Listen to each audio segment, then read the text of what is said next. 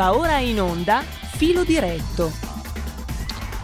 Filo diretto che ha un suo nome, Finestra di Libertà, intanto a beneficio di chi è attento anche alla musica e eh, ringraziando il nostro regista Federico Borsari che cura anche la tenuta del calendario musicale, ogni giorno una ricorrenza, prima abbiamo ascoltato una versione della celeberrima As Time Goes By del contrabbassista danese Mads Winding. Perché? Perché nasce oggi, 7 dicembre 1948, a Copenaghen.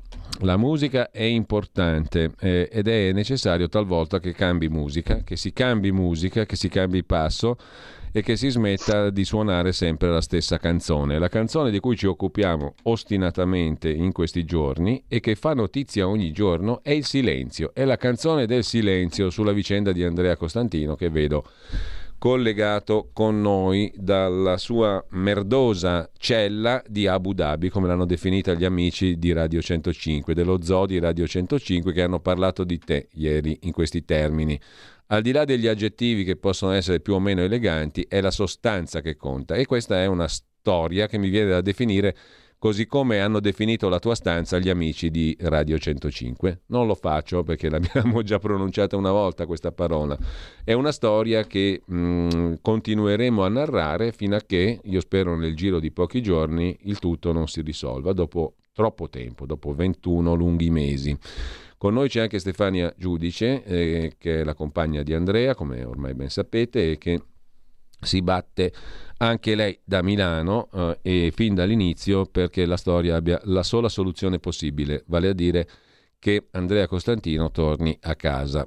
Ci fa compagnia questa mattina e gli sono particolarmente grato il direttore di Difesa Online, una testata giornalistica specializzata nel settore della difesa e dell'industria collegata alla difesa, molto letta, molto frequentata, con numerose analisi di geopolitica e reportage da tutto il mondo eh, e mm, è con noi appunto il direttore di difesaonline.it Andrea Cucco. Eh, buongiorno Andrea, grazie per essere qui. Grazie a Giulio e saluto a tutti gli ascoltatori. Allora, eh, Andrea Cucco è stato uno dei pochi mm, eh, giornalisti che si è occupato, uno dei non moltissimi giornalisti che si è occupato, specie in questo periodo, in questo periodo sono ancora meno, di questa storia. No? Eh, tra l'altro, proprio in home page, eh, l'abbiamo citato ieri in rassegna stampa, c'è un pezzo con una domanda dopo gli appunti di Giorgia Meloni. Il concittadino Costantino, dopo due anni, lo riportiamo a casa? Il pezzo l'hai scritto tu, no Andrea? E non è il primo che tu pubblichi su questo tema. E allora io ti faccio la domanda che ho fatto anche ieri ad Alessandro Darolda, collega valente giornalista di inchiesta della verità, mm, e mi domando per quale motivo la nostra categoria è così timida. Forse ci sono delle novità proprio per questa settimana, quando ne saremo certi ne parleremo. Però eh, la nostra categoria, cioè quella di chi fa informazione, è molto timida su questa vicenda e lo è andata, mh, mm, essendo sempre di più, mh, mm, col passare del tempo, invece che il contrario, perché più passa il tempo e più la notizia è questa, perché qualcuno dice non c'è notizia, non c'è novità, non c'è notizia.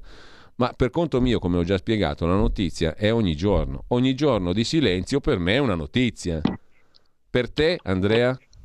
Sono pienamente d'accordo con te e non mi stupisce però limitato limitata ripresa del, del, caso di Andrea Costantino perché bisogna chiedersi se c'è una libertà di informazione forse nel nostro paese, quanto se fossimo davvero liberi tutti come è capitato a me nel, nell'apprendere insomma di, la vicenda di Andrea, ancora quando era in carcere, facciamo una parentesi, perdosa cella in cui sta adesso rischia di non rendere l'idea di dove ha vissuto per 15 mesi. Certo, di dove era prima. Se questa è merdosa... Eh. Forse non, rende, non rendiamo l'idea di quello che è stato fatto passare a un nostro concittadino, la gravità e soprattutto eh, il fatto ci sono diversi aspetti anche politici che ne conseguono. Se cambia un governo, ma l'attenzione prestata da lui è la medesima, se non mm. peggiore certi, sotto certi aspetti. Ci si può domandare, ma allora chi è che prende le decisioni in Italia? Secondo, eh, è vissuto probabilmente con un certo imbarazzo da parte di chi? Da parte di chi è veramente responsabile della sua reclusione politicamente e anche amministrativamente. Eh, il problema diventa quindi la responsabilità che non ci si vuole accollare come al solito in Italia, in cui lo scaricabarile è lo sport nazionale. Al contempo, quello che spero, il Premier Meloni, insomma il primo, il primo ministro possa risolvere eh, presto, è, è dovuto, la soluzione di questo caso è dovuta a un semplice aspetto. Qual è il messaggio che l'Italia sta dando all'estero a tutti gli altri paesi? Ovvero che qualsiasi suo cittadino può essere preso, sbattuto arbitrariamente in cella, tenuto per due, due anni lontano dalla sua famiglia e il suo governo si disinteressa, se ne frega o fa finta di fregarsene. Quindi al di là dei successi... Peggio.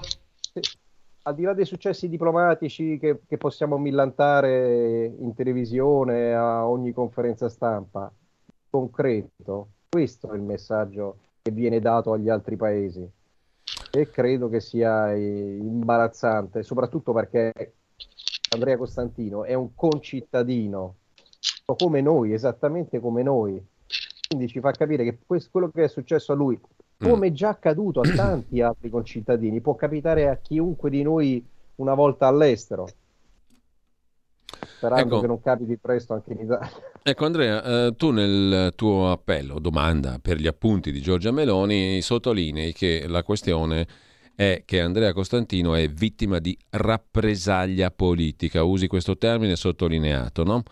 Ti chiedo di spiegarlo meglio anche a chi ci sta seguendo. Eh, e poi un'altra domanda, ehm, l'accusa, come sappiamo, più o meno formalmente, perché stiamo parlando di una sorta di sentenza, io non ho ancora ben capito che caratteristiche giuridiche abbia la pronuncia nei confronti di Andrea Costantino, in base alla quale è stato dapprima preso senza mandato d'arresto, quindi senza una formalizzazione iniziale dei capi d'accusa, che poi mano a mano si scopre che sono relativi al fatto di avere aiutato la guerriglia Houthi, cioè sciita mm, e quindi nemica di Emirati Arabi e Arabia Saudita, in Yemen, per un carico risalente ad anni prima che era stato ampiamente autorizzato dalle stesse autorità emiratine e via dicendo, se non capisco male, perché f- francamente no, non riesco a capire il quid giuridico di questa questione e neanche il quid sostanziale, cioè a cosa si, ci si riferisce quando si fa un'accusa di terrorismo per avere aiutato la guerriglia Houthi eh, in quel dello Yemen, mandando un carico là. Allora, tu parli di rappresaglia politica, come a dire, no, questa accusa mh, mm, non è fondata su dati di fatto, no? È la stessa vicenda del... Non possiamo chiamarlo forse neanche tecnicamente arresto, perché l'arresto avviene su un mandato di arresto con dei capi d'accusa. La presa, diciamo, di Andrea e la messa in galera viene poi mano a mano scoperto il perché dopo, si cristallizza in una sorta di sentenza nella quale si fa riferimento a questi capi d'accusa. Però c'è una questione politica a monte, perché tutti ricordano che il 29 gennaio, in relazione a questa storia, in una maniera inusuale sostanzialmente, con eh, via social, via tweet o poco di più, l'Italia, con il suo ministro degli esteri Di Maio, decide di embargare, di porre l'embargo sugli Emirati Arabi, che significa non commerciare più in armi, e qui veniamo anche all'oggetto della tua rivista no, di difesa online, in armi e in altre forniture verso gli, Emirati Arabi con i quali si avevano precedenti rapporti. Vengono interrotti in maniera inusuale, brutale, offensiva, diciamo, anche per gli Emirati Arabi e da lì in avanti le cose precipitano.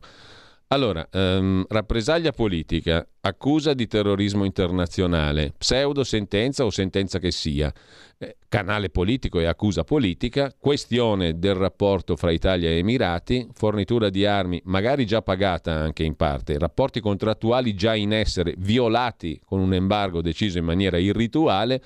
È tutto corretto questo o c'è dell'altro, Andrea? Sì, c'è un, un aspetto che forse è stato poco evidenziato in, fino adesso, quando si ha a che fare con delle monarchie assolute e l'insulto è nei confronti del sovrano, è molto più grave perché non c'è diplomazia, non ci mm. sono vie alternative per ricucire se non un, un esporsi personalmente per, per cercare di diciamo, chiedere scusa, non per per aver fatto qualcosa che magari in patria potrebbe essere apprezzato, ma che se, se prendi degli accordi e poi non, non, li rispetti sulla base di il brillantate mm. attività militari che oltretutto quando arrivò quel tweet di Di Maio erano per lo più sorpassate, non era neanche più e credo che l'unica soluzione a questo punto sia politica. ecco, allora scusami Andrea se interloquisco... C'è anche la sentenza. Eh, beh, cosa dici Stefania, stavi dicendo? Che lo dice anche la sentenza che è la soluzione politica, perché lui è stato scarcerato mm. in base all'articolo 228 per motivi di interesse nazionale superiore. Quindi quella sentenza chiar- chiarisce questo è stato un finto processo politico, un, una questione politica, lo dice anche la sentenza. Il significato di quella sentenza è questo: non, viene, non, non, si parla fondamentalmente di capi di imputazione, non si parla del carico, non si parla di niente nello specifico di tutto ciò, se non in modo fumoso, eh, errato, impreciso, eccetera.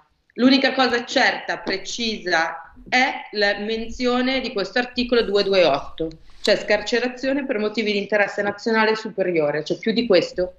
Ecco, torno, ad And- eh, torno a anche Andrea, prego, volevi dire qualcosa, ma poi voglio fare un'altra domanda a Andrea Cucco. Mm, Andrea. Sì, no, solo una, una puntualizzazione. Il 228 viene richiesto dall'accusa quindi quelli che mi accusavano dicono no, sai che c'è di bello? È tutta una questione politica. Quindi lo diciamo ai giudici, giudici non, non, non sentenziate niente di quello che vi abbiamo detto, è una questione politica, eh, via tutto eh, e, e, viene fuori una roba tipo passare col rosso, ecco. Eh, c'è lo stesso tipo di significato, dice, ti ho messo dentro, ti sei fatta la galera, va bene, adesso esci, paghi con una multa. multa. Rosso. Ma anche la storia della multa è una storia molto particolare, eh? a dire la verità, perché non sembra essere neanche quello l'oggetto vero dell'interesse mh, degli non Emirati Arabi, ovviamente, perché monetariamente è una multa ridicola in termini assoluti. E, e, oltretutto è una multa che non puoi pagare, non puoi pagare tu. Mm. e torniamo al punto politico. Probabilmente a loro non interessa che Appunto. la paghi Andrea. E certo, deve pagarla chi ha, chi ha, fatto lo schiaffo, no? chi ha dato lo schiaffo di cui parlava prima Andrea Cucco. Direttore, eh, ti chiedo questo allora. Eh, intanto perché a un certo punto, eh, secondo quello che è possibile ricostruire, se ci sono rapporti in essere, se sono stati firmati dei contratti e dei rapporti commerciali, vengono violati così in maniera strana, irrituale, da parte di un ministro come Di Maio. No? Perché Di Maio decide di twittare in quel modo, rompere le relazioni, annunciare un embargo? Se è anche vero, oltretutto, che queste questioni erano state superate, cioè il sostegno eventuale alla guerriglia era di anni precedenti. No? Primo, allora perché? E perché a quel punto eh, Draghi non eh, dice nulla, l'allora Premier? Perché tu dicevi giustamente lo schiaffo l'hai tirato a un, a un monarca assoluto, no? E quindi deve essere un suo equivalente a mettervi rimedio. Tant'è vero che quando è intervenuto il presidente Mattarella, almeno Andrea è uscito da, eh, dall'orrida, infame e incredibile prigione in cui era, primo. Eh, adesso cosa, cosa, ci manca? Per, per, allora, perché Draghi? Allora, perché lo schiaffo, innanzitutto? Perché il tweet e perché la rottura di relazioni consolidate, apparentemente all'improvviso, se c'è una ragione, se sia possibile ricostruirla. Perché Draghi sta in silenzio? Perché a questo punto mh, il silenzio è difficile da superare anche da parte di chi, l'attuale Premier, aveva invece esposto chiarissimamente le ragioni per cui Draghi doveva intervenire e aveva chiesto l'intervento di Draghi, Giorgia Meloni, dall'opposizione. Sei in grado, mh, direttore, di, di dare una risposta perlomeno verosimile, di ricostruire sensatamente il perché di tutte queste questioni? Perché lo schiaffo nelle, e perché i silenzi? Entrare nelle loro testoline no, non ci tengo nemmeno più di tanto. Però eh, non è stato, solo un tweet, ma anche un contro tweet, perché ricordo dopo l'ar- l'arresto di, di, Andrea ce ne furono altri, eh, ci fu almeno un altro tweet in seguito che portò a il boicottaggio dei sorvoli sugli Emirati da parte dei nostri militari ed ero in volo per l'Afghanistan per il ritiro del nostro contingente quando fu negato l'accesso, il sorvolo, l'atterraggio mm.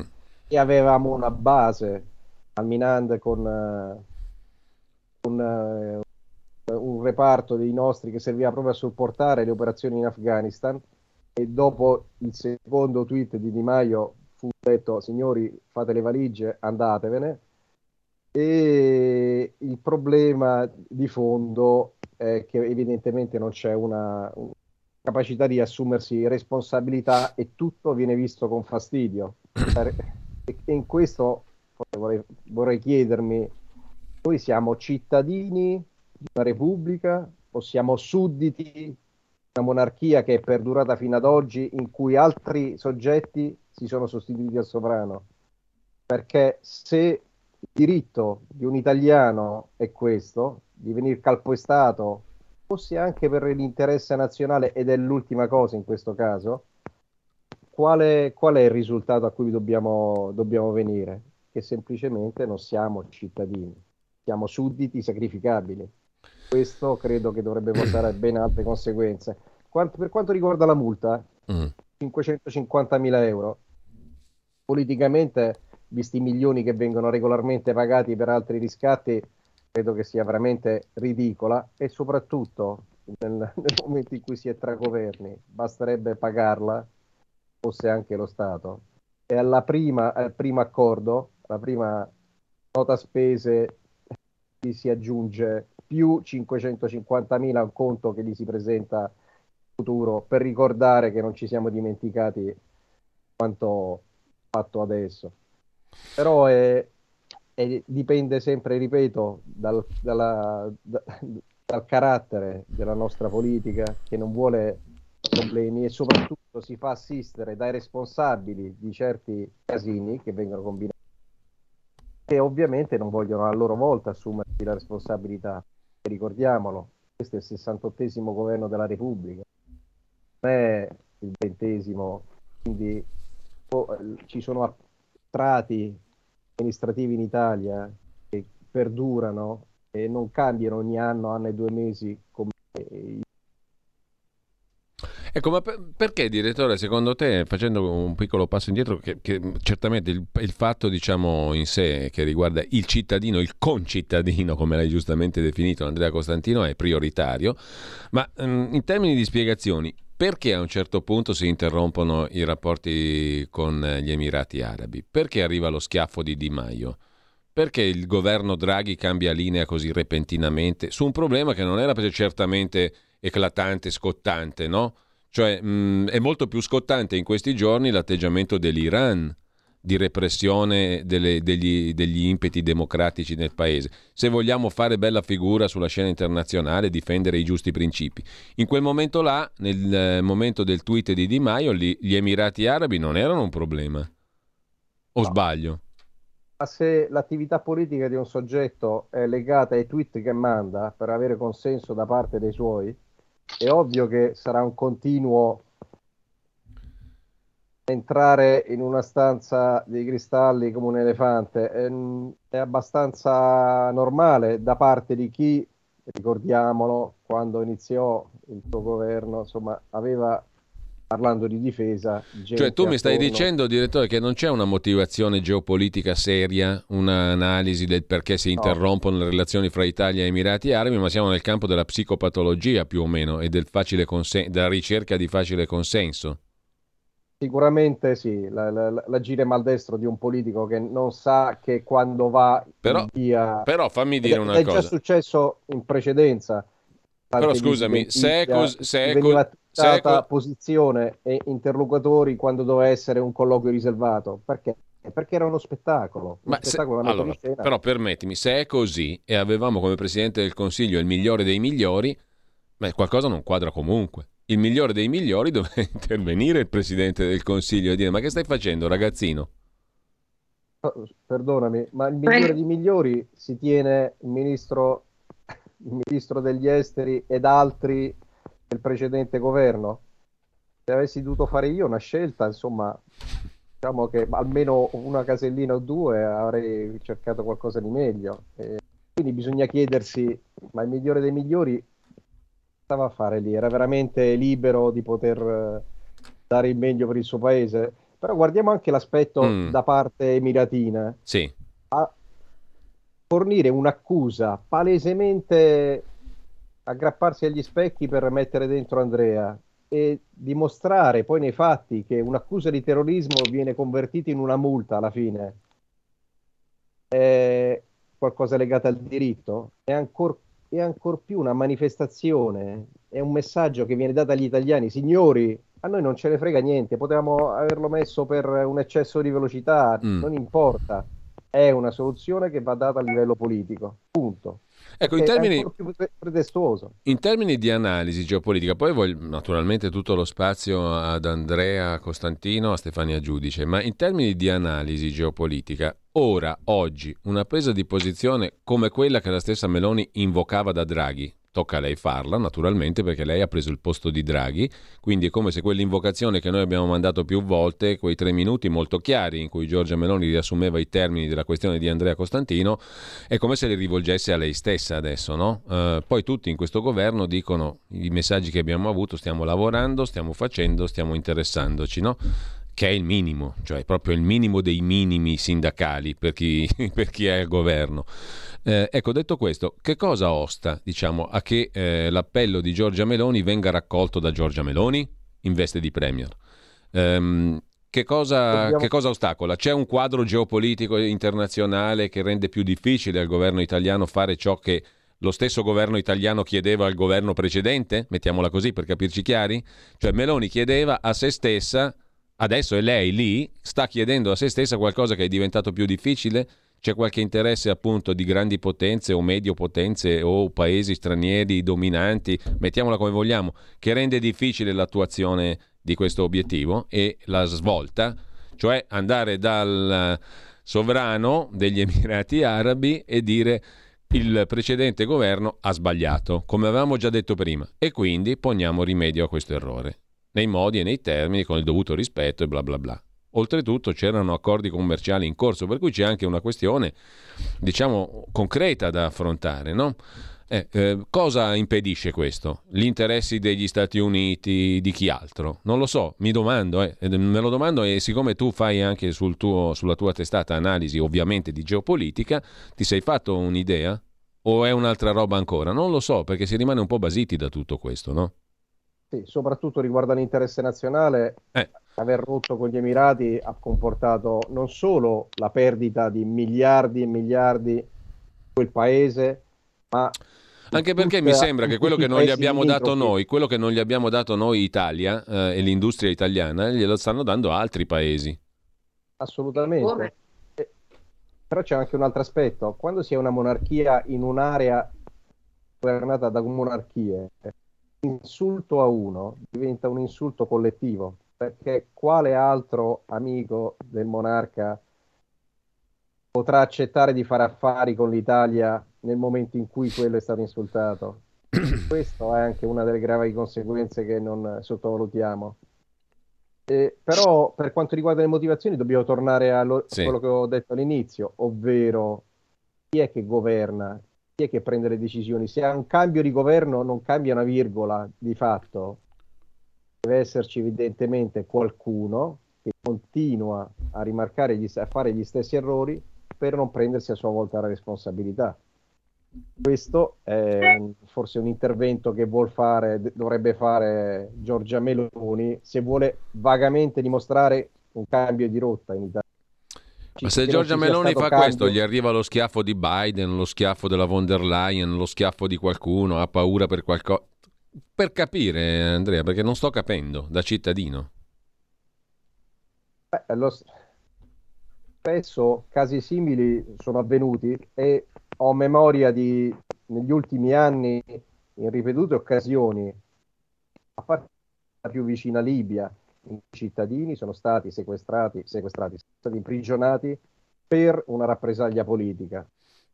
La regola non è mai stata compresa questa, si è fatto sempre finta di non capire qual era il messaggio e sono stati abbandonati a se stessi per parecchio tempo con luoghi più o meno felici. Ma lo stesso Biden, insomma, con l'arresto della Greener in Russia, eh, ovviamente non immagina che sia stata una sfortunata coincidenza, ma che sia stato un chiaro messaggio.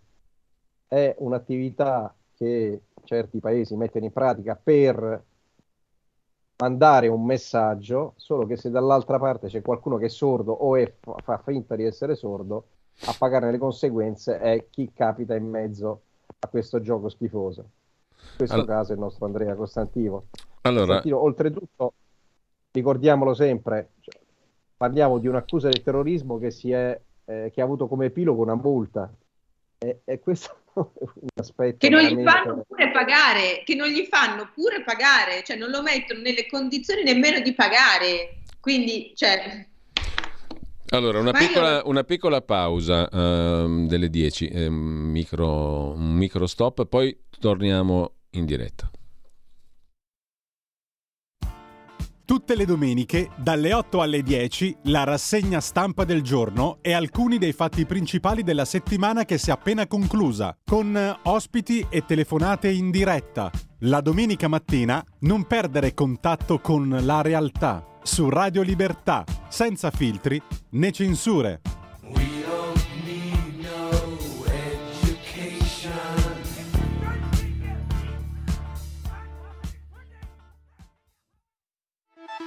Stai ascoltando Radio Libertà, la tua voce libera, senza filtri né censure, la tua radio.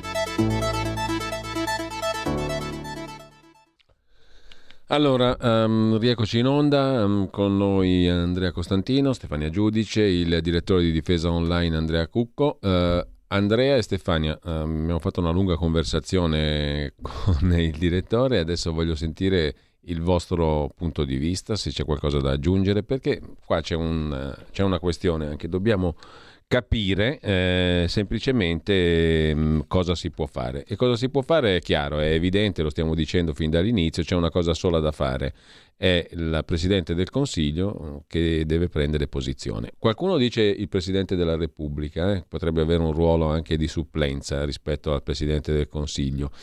Non so come la pensa Andrea Cucco, glielo chiedo dopo. Intanto però, Andrea e Stefania. Andrea.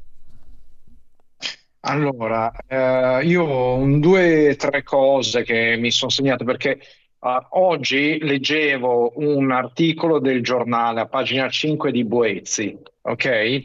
Giusto per dirvi esattamente qual è lo spirito di autocritica e la capacità di autovalutazione del, dell'ex ministro che fa il paio con l'ex primo ministro.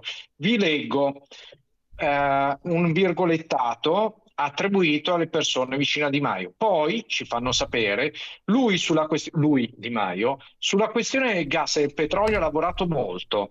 Scambiare in pochi mesi la quasi totalità del gas che arrivava dalla Russia con nuovi fornitori è una cosa che ha fatto solo l'Italia e gli altri ancora non capiscono come, abbiano, come abbiamo fatto. Ora io vi do solo alcuni dettagli di questo. Primo, eh, abbiamo l'Algeria che era già connessa con noi col tubo del gas. Quindi eh, l'Algeria era già impredicato prima di aumentare le quote del gas all'Italia, cosa che Eni stava bloccando perché aveva tutto il gas che arrivava dal metanodotto eh, del nord. Quindi, primo fatto. Secondo, avevamo un altro tubo che ci collega giù a Brindisi con l'Azerbaigian. Anche in quel caso è stata aumentata la parte di capacità, che era già in predicato di aumentare come parte di capacità. Poi, se vogliamo andare a vedere alcuni dettagli, ci sono anche del, degli errori cosmici, tipo, non so, SNAM che si acquista uh, la nave rigassificatrice prima di avere qualsiasi valutazione di impatto ambientale e dove, e dove la può ancorare questa nave. Quindi è uh, veramente una confusione totale nel silenzio e nell'omaggio totale della stampa e con un'autovalutazione fuori da qualsiasi tipo di voglio dire, eh, anche l'autocompiacimento che qua emerge da, questa, eh, da questo virgolettato è vergognoso perché non si riesce a capire e non riesce a capire probabilmente Di Maio quali siano gli errori. E chiudo semplicemente dicendo che parla di petrolio e gas, ok? Poi parla solo di gas, non, probabilmente non ha ancora compreso quale sia la differenza tra il petrolio, il gas, tutto va bene, insomma, buttiamo dentro qualsiasi cosa. È scandaloso, è scandaloso come non riesca a capire questo, come vada e si infiltri al, al MED per cercare di prendere eh, una lontana parente di Mohammed bin Zayed e gli chieda, senti, che mi fai una raccomandazione, mi mandi dentro, eh, digli che non sono così cattivo. Ora, questo è un approccio, adesso voi parlavate di monarchia assolute, ma voi lo credete possibile non solo in una monarchia assoluta, ma anche in una democrazia completa un approccio del genere, un approccio per cui, eh, guarda, mi fai la raccomandazione e mi mandi avanti. Cioè, tutto questo noi l'abbiamo subito e io l'ho subito sulla mia pelle con una incapacità comunicativa, un'incapacità di autovalutazione e un credere che tutto sia, cioè lanciamo le cose così le spieghiamo alla belle meglio perché riteniamo che gli italiani siano un popolo di incompetenti e stupidi e quindi li trattiamo come un popolo di incompetenti e stupidi e poi andiamo avanti a fare i fatti nostri. Ora, questo è scandaloso e per venire alla, alla mia faccenda eh, e quindi alla, all'ipotesi di soluzione, ora c'è stato un cambio del governo, un cambio del governo fortemente voluto dagli italiani, con un cambio del governo che era una questione di pancia, di testa, per cui volevamo, come italiani, un cambio di passo rispetto a quello che c'era stato. C'è stata una formazione che si è presentata con l'agenda Draghi, ok? È arrivata scarsa al 7%, doveva prendere il 10-15%. Mi riferisco a Italia Viva, Azione, adesso mi pare che sia sì. solo Azione, ok? Sì. si è presentata con lui.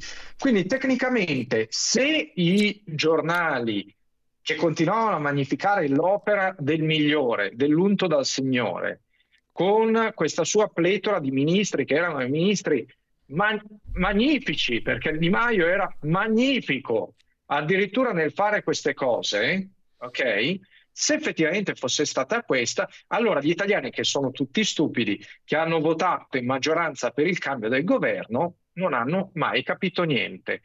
Quindi a questo punto quelli che sono andati su hanno un'occasione più unica che rara per ristabilire delle relazioni con queste monarchie che sono state offese e a questo punto cioè, la soluzione mm. è molto semplice, ma è lì davanti a te. Ok, che cosa fai?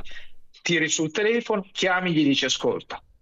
Quello che ha fatto il precedente era un incompetente non distingueva niente all'interno della sua logica, cioè della, cioè, ma, ma, neanche fuori dal, dal, balcone, cioè quando va fuori dal balcone esultare abbiamo abolito la povertà, è il massimo de, dello sguardo sul mondo che riesce ad avere, perché per questo non capisce niente. Quindi una telefonata, si mm. va e si risolve la cosa.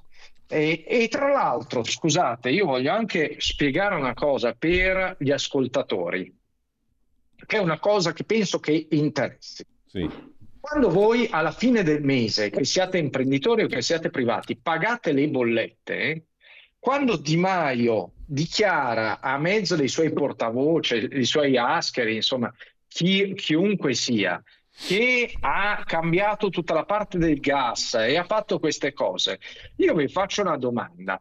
Voi, eh, quindi, dopo tutto questo beneficio che lui va dato, avete capito perché continuate a pagare il gas e la bolletta elettrica a dei prezzi astronomici? Io faccio, passo, faccio, anche un passo indietro, non ho, ancora, non ho capito se, se, se, sia vero che il gas russo è stato totalmente sostituito con nuovi fornitori. Assolutamente no, Appunto. ti rispondo io, assolutamente Appunto. no la gran parte dei depositi nostri sono stati riempiti col gas russo. Okay? Il gas russo, peraltro, è ancora presente nei depositi. Uno Baumgarten, che è in Austria e l'altro adesso stanno facendo gli stoccaggi in Ungheria e continuiamo a comprarlo. Ok?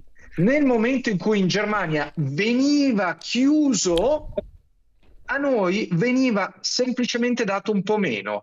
L'80-90% della, eh, del riempimento dei depositi, e poi questa è, un, è un'informazione che Eni dovrebbe immediatamente dare per calmierare anche i prezzi, dicendo signori ascoltate siamo al 90% non abbiamo problemi di parte di distacco. Questo serve a calmierare i prezzi. Questa è una notizia tranquillizzante. Io vi riporto una cosa che sta uscendo adesso negli Stati Uniti ed è stata riportata dal governatore democratico e adesso verrà ripresa anche da De Santis, che è l'altro candidato repubblicano, dove dicono Signori, sapete che ci sono di bello eh, aziende petrolifere, sapete che, eh, che, cosa c'è di bello? Che adesso noi vi andiamo a punire sulla parte dei prezzi al benzina e dei prezzi dell'energia elettrica, perché i profitti che state facendo sono scellerati. Ok? Nel momento in cui sostanzialmente Eni fino a qualche anno fa bloccava i rigassificatori perché aveva praticamente tutta la parte dei metanodotti. E oggi dice bisogna lavorare sui metanodotti. E l'amministratore delegato fa tutta una serie di eh, dichiarazioni che sono sbagliate. E tra l'altro guardate che ai tempi, io adesso vi riporto una cosa, Scaroni aveva detto delle cose diverse, ok, Scaroni brutto, Scaroni cattivo, però era quello che aveva fatto i take or pay e tecnicamente Eni oggi sta continuando a pagare il gas a quel prezzo. Ora, ce lo può dire Eni a quanto lo paga il gas? Magari lo può spiegare al Copasir, magari lo può spiegare al, al governo, perché non è, e qua ve lo dico, il prezzo che c'è al mercato del TTF. Non può essere perché quello è un mercato anche on the spot, quindi significa un mercato a pronti. Ho bisogno di gas, vado lì, lo prendo, lo pago a quel prezzo. E il prezzo loro non è collegato con quello. Quindi chiaro, è esattamente chiaro. più basso. Molto chiaro. Ora, scusate, vi ho dato no, tutta una parte servirebbe, servirebbe, un'opera- servirebbe, un'operazione verità, ma anche l'osservazione che facevi tu, Andrea, mi sembra elementare. Se tutte queste meraviglie sono state compiute da Di Maio e dal governo Draghi, la nostra bolletta dovrebbe essere molto inferiore a prima. Non è così, semplicemente, no? è un conto della serva se vogliamo, però è, rende l'idea. Eh, intanto torno, oh, Stefania, se vuoi intervenire in qualsiasi momento eh, per puntualizzare le cose, ma torno anche al direttore di difesa online, Andrea Cucco, perché voglio porti questo, dopo questa giusta osservazione che ha fatto Andrea, voglio porti però un'altra, un'altra questione. Allora, dicevo prima, ne accennavo prima, Mattarella potrebbe supplire a un'eventuale inazione del Presidente del Consiglio, cioè di Giorgia Meloni, nel riallacciare un rapporto diretto e nel risolvere anche la questione di Andrea direttamente? Te lo chiedo. Secondo, eh, se si facesse quest'opera di ricomposizione, che significherebbe anche la liberazione di Andrea, eh, non sarebbe un'opera appunto di atlantismo, visto che si parla tanto di appartenenza atlantica, di fedeltà ai principi della Nato, di atlantismo, mi pare che ricomporre con gli Emirati sia un gesto di atlantismo. O sto sbagliando? Non sto capendo nulla. Fammi capire un po' di più tu, direttore. Ma eh, riguardo alle posizioni politiche, soprattutto parlando di Emirati, sono estremamente fluide perché in pochi anni da schieramenti opposti in altre aree si, si muovono mm.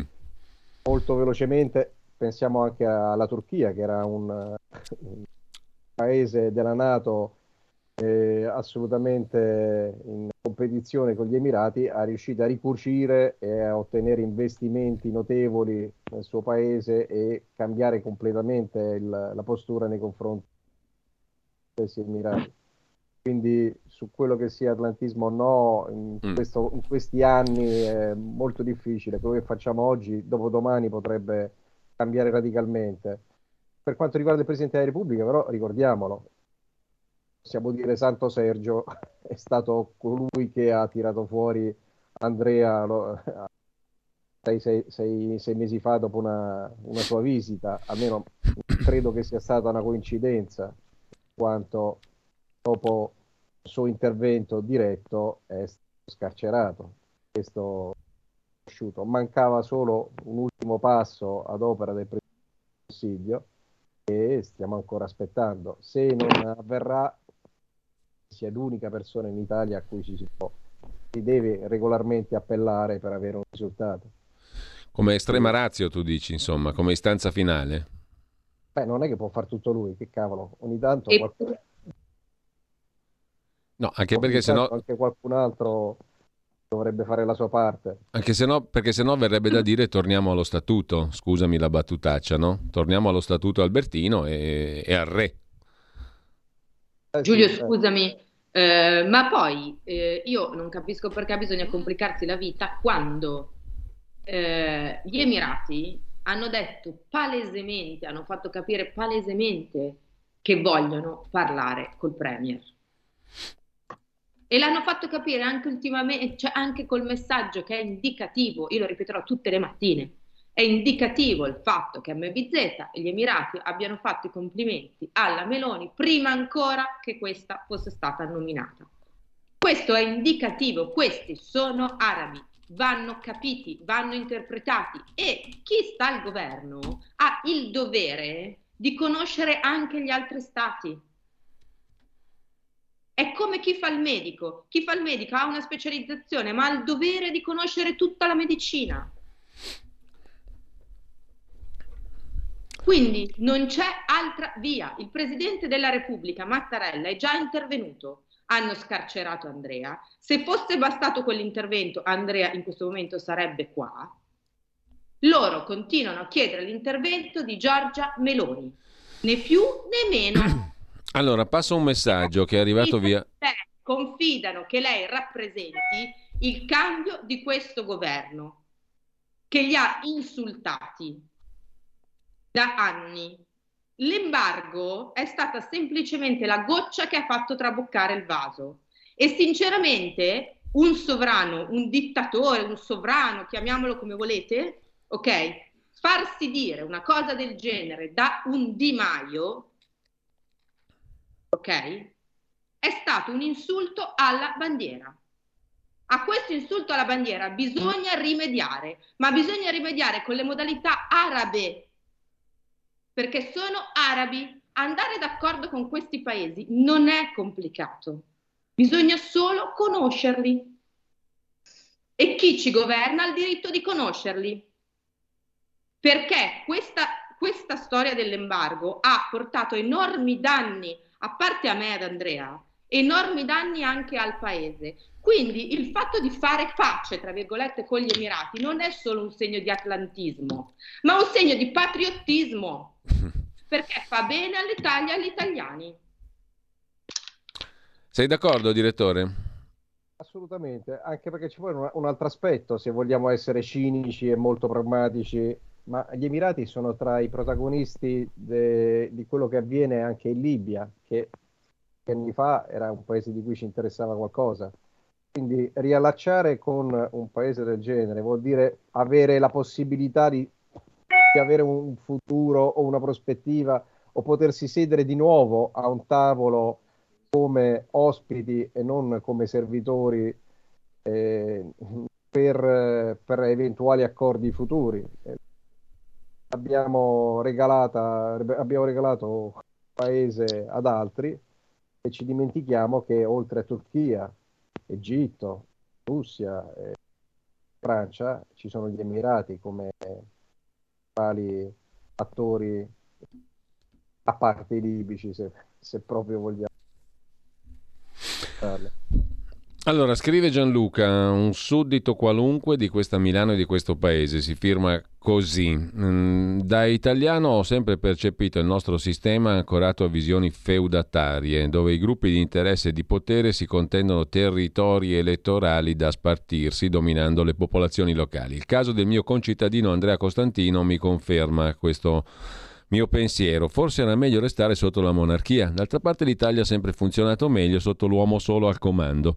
Questa è la continuazione storica del culto della persona al comando. Scusate il lungo messaggio, un caro saluto, un grandissimo augurio, soprattutto ad Andrea che possa rientrare presto, scrive questo ascoltatore. C'è un altro messaggio di Simone dal Friuli. Ehm, E ci scrive Simone, tutta la mia solidarietà ad Andrea, alla sua famiglia, da viaggiatore ho visitato stati come l'Iran, l'Armenia, la Tanzania, eccetera, questa situazione un po' mi preoccupa. Un domani trovandomi in un qualsiasi paese estero, eh, potrei trovarmi in una situazione simile, magari per aver espresso un'opinione o per un tweet di un membro del governo. Insomma, la cosa non è rassicurante per tutti gli italiani, per chi viaggia per lavoro o anche semplicemente per cultura o turismo. Esiste... Ma neanche fuori dall'Italia, anche a San Marino c'è da aver paura.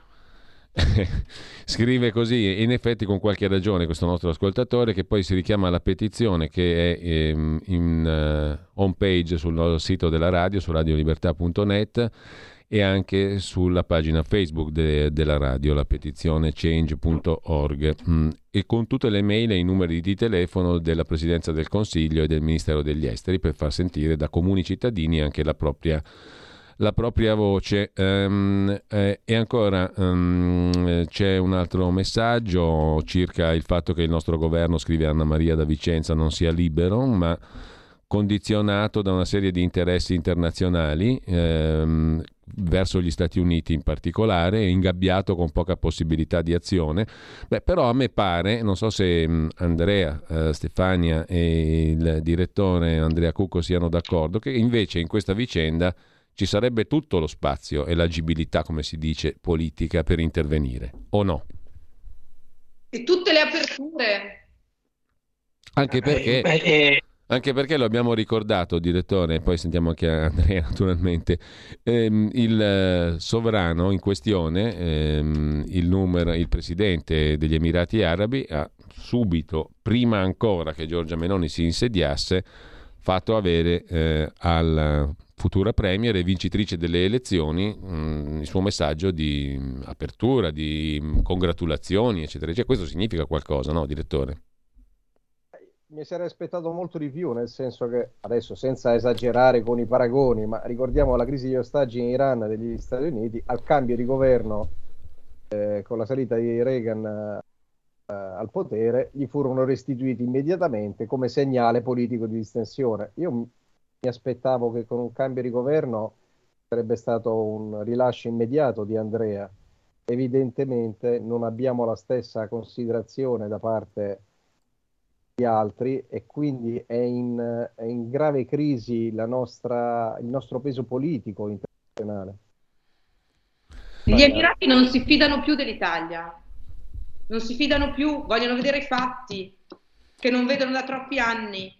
C'è anche una questione, il fattore tempo. Quanto gioca ancora? Perché sono passati 21 mesi. Quanto tempo ragionevolmente deve ancora passare, Andrea?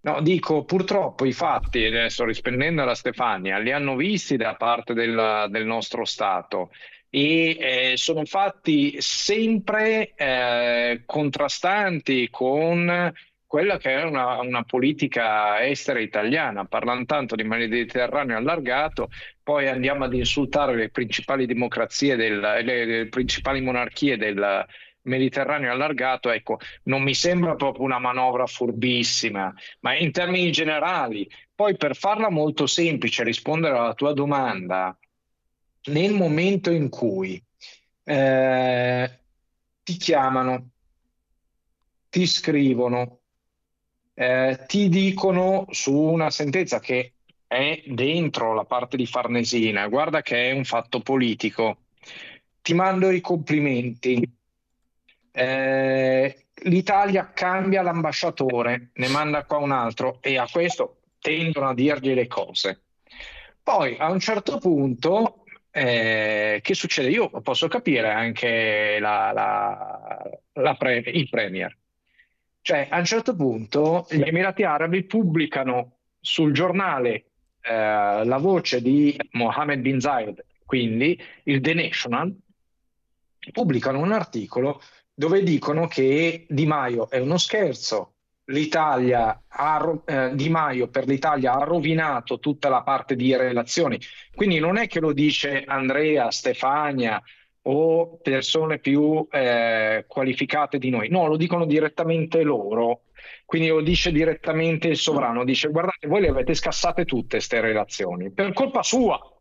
Cioè, E eh, in tutto questo, evidentemente, loro questo messaggio l'hanno passato prima tramite eh, l'ambasciata, perché eh, è ovvio che, eh, visto anche il modo di interloquire degli stati, in particolare ad esempio di questa parte di monarchie arabe, non è che tendano a lavare i panni sporchi in pubblico, considerando che la stampa non è una stampa che può pubblicare tutto quello che vuole.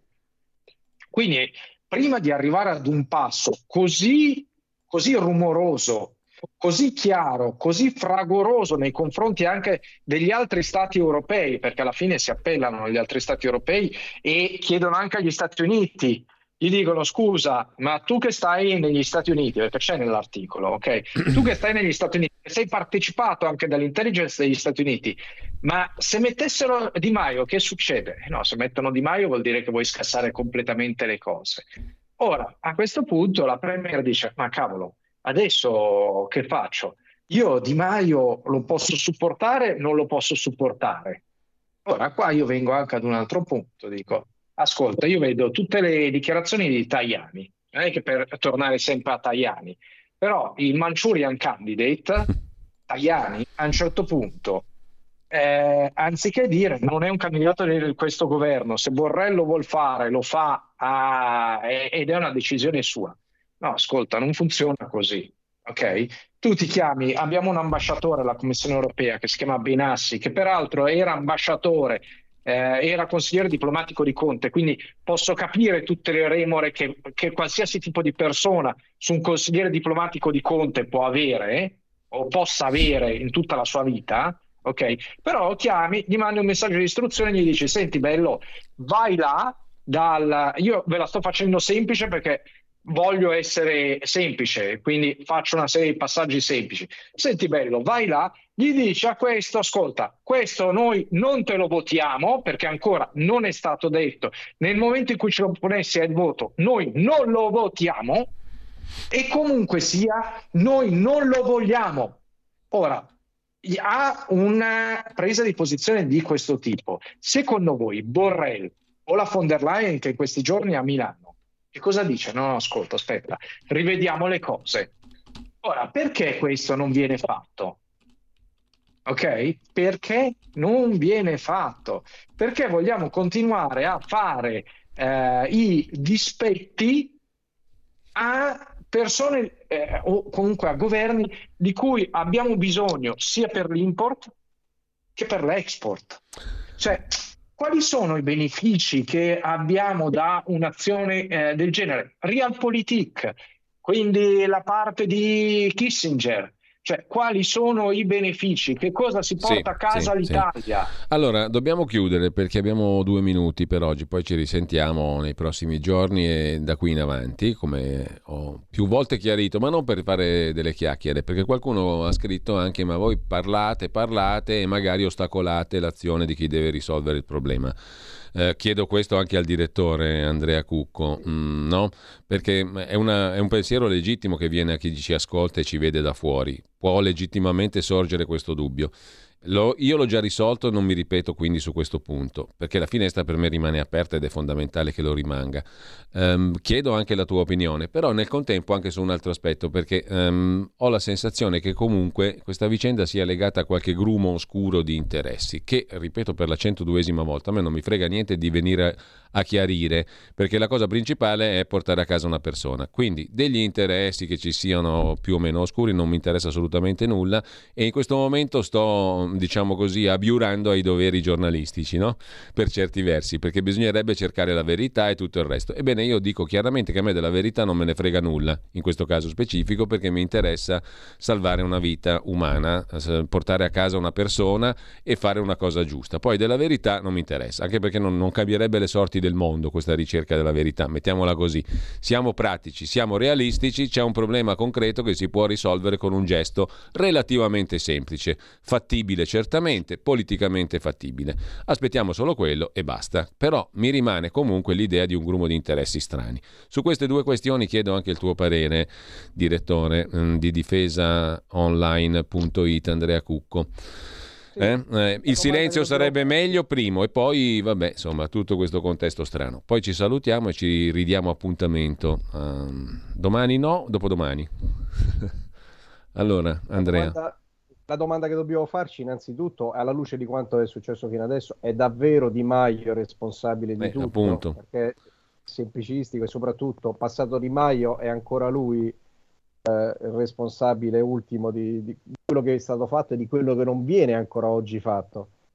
Secondo, è sicuramente l'interesse che po- Andrea possa tornare a casa, possibilmente prima di Natale, visto che è una famiglia, siamo tutti già sotto le feste nel nostro paese e, e lui sta vivendo uno strazio da due anni con una figlia piccola che può abbracciare da troppo tempo.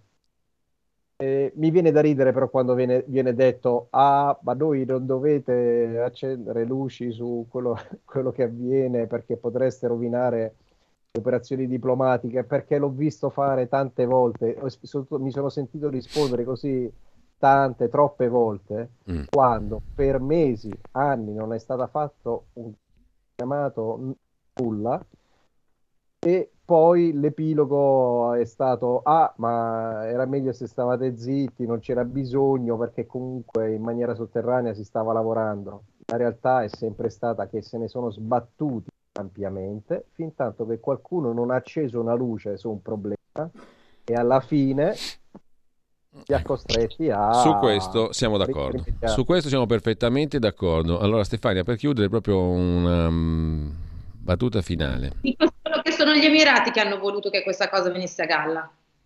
Chiaro, evidente. Allora, eh, Andrea, mh, mm, Costantino, mh, mm, ci sentiamo, mh, mm, ci teniamo in contatto anche fuori onda, naturalmente, come accade in questi giorni. Eh, io ringrazio Andrea Cucco, direttore di Difesa Online, c'è un ascoltatore che è un tuo lettore appassionatissimo, mi ha detto sono molto felice di sentirti, anche in radio. Eh, difesaonline.it. Grazie anche a Stefania Giudice.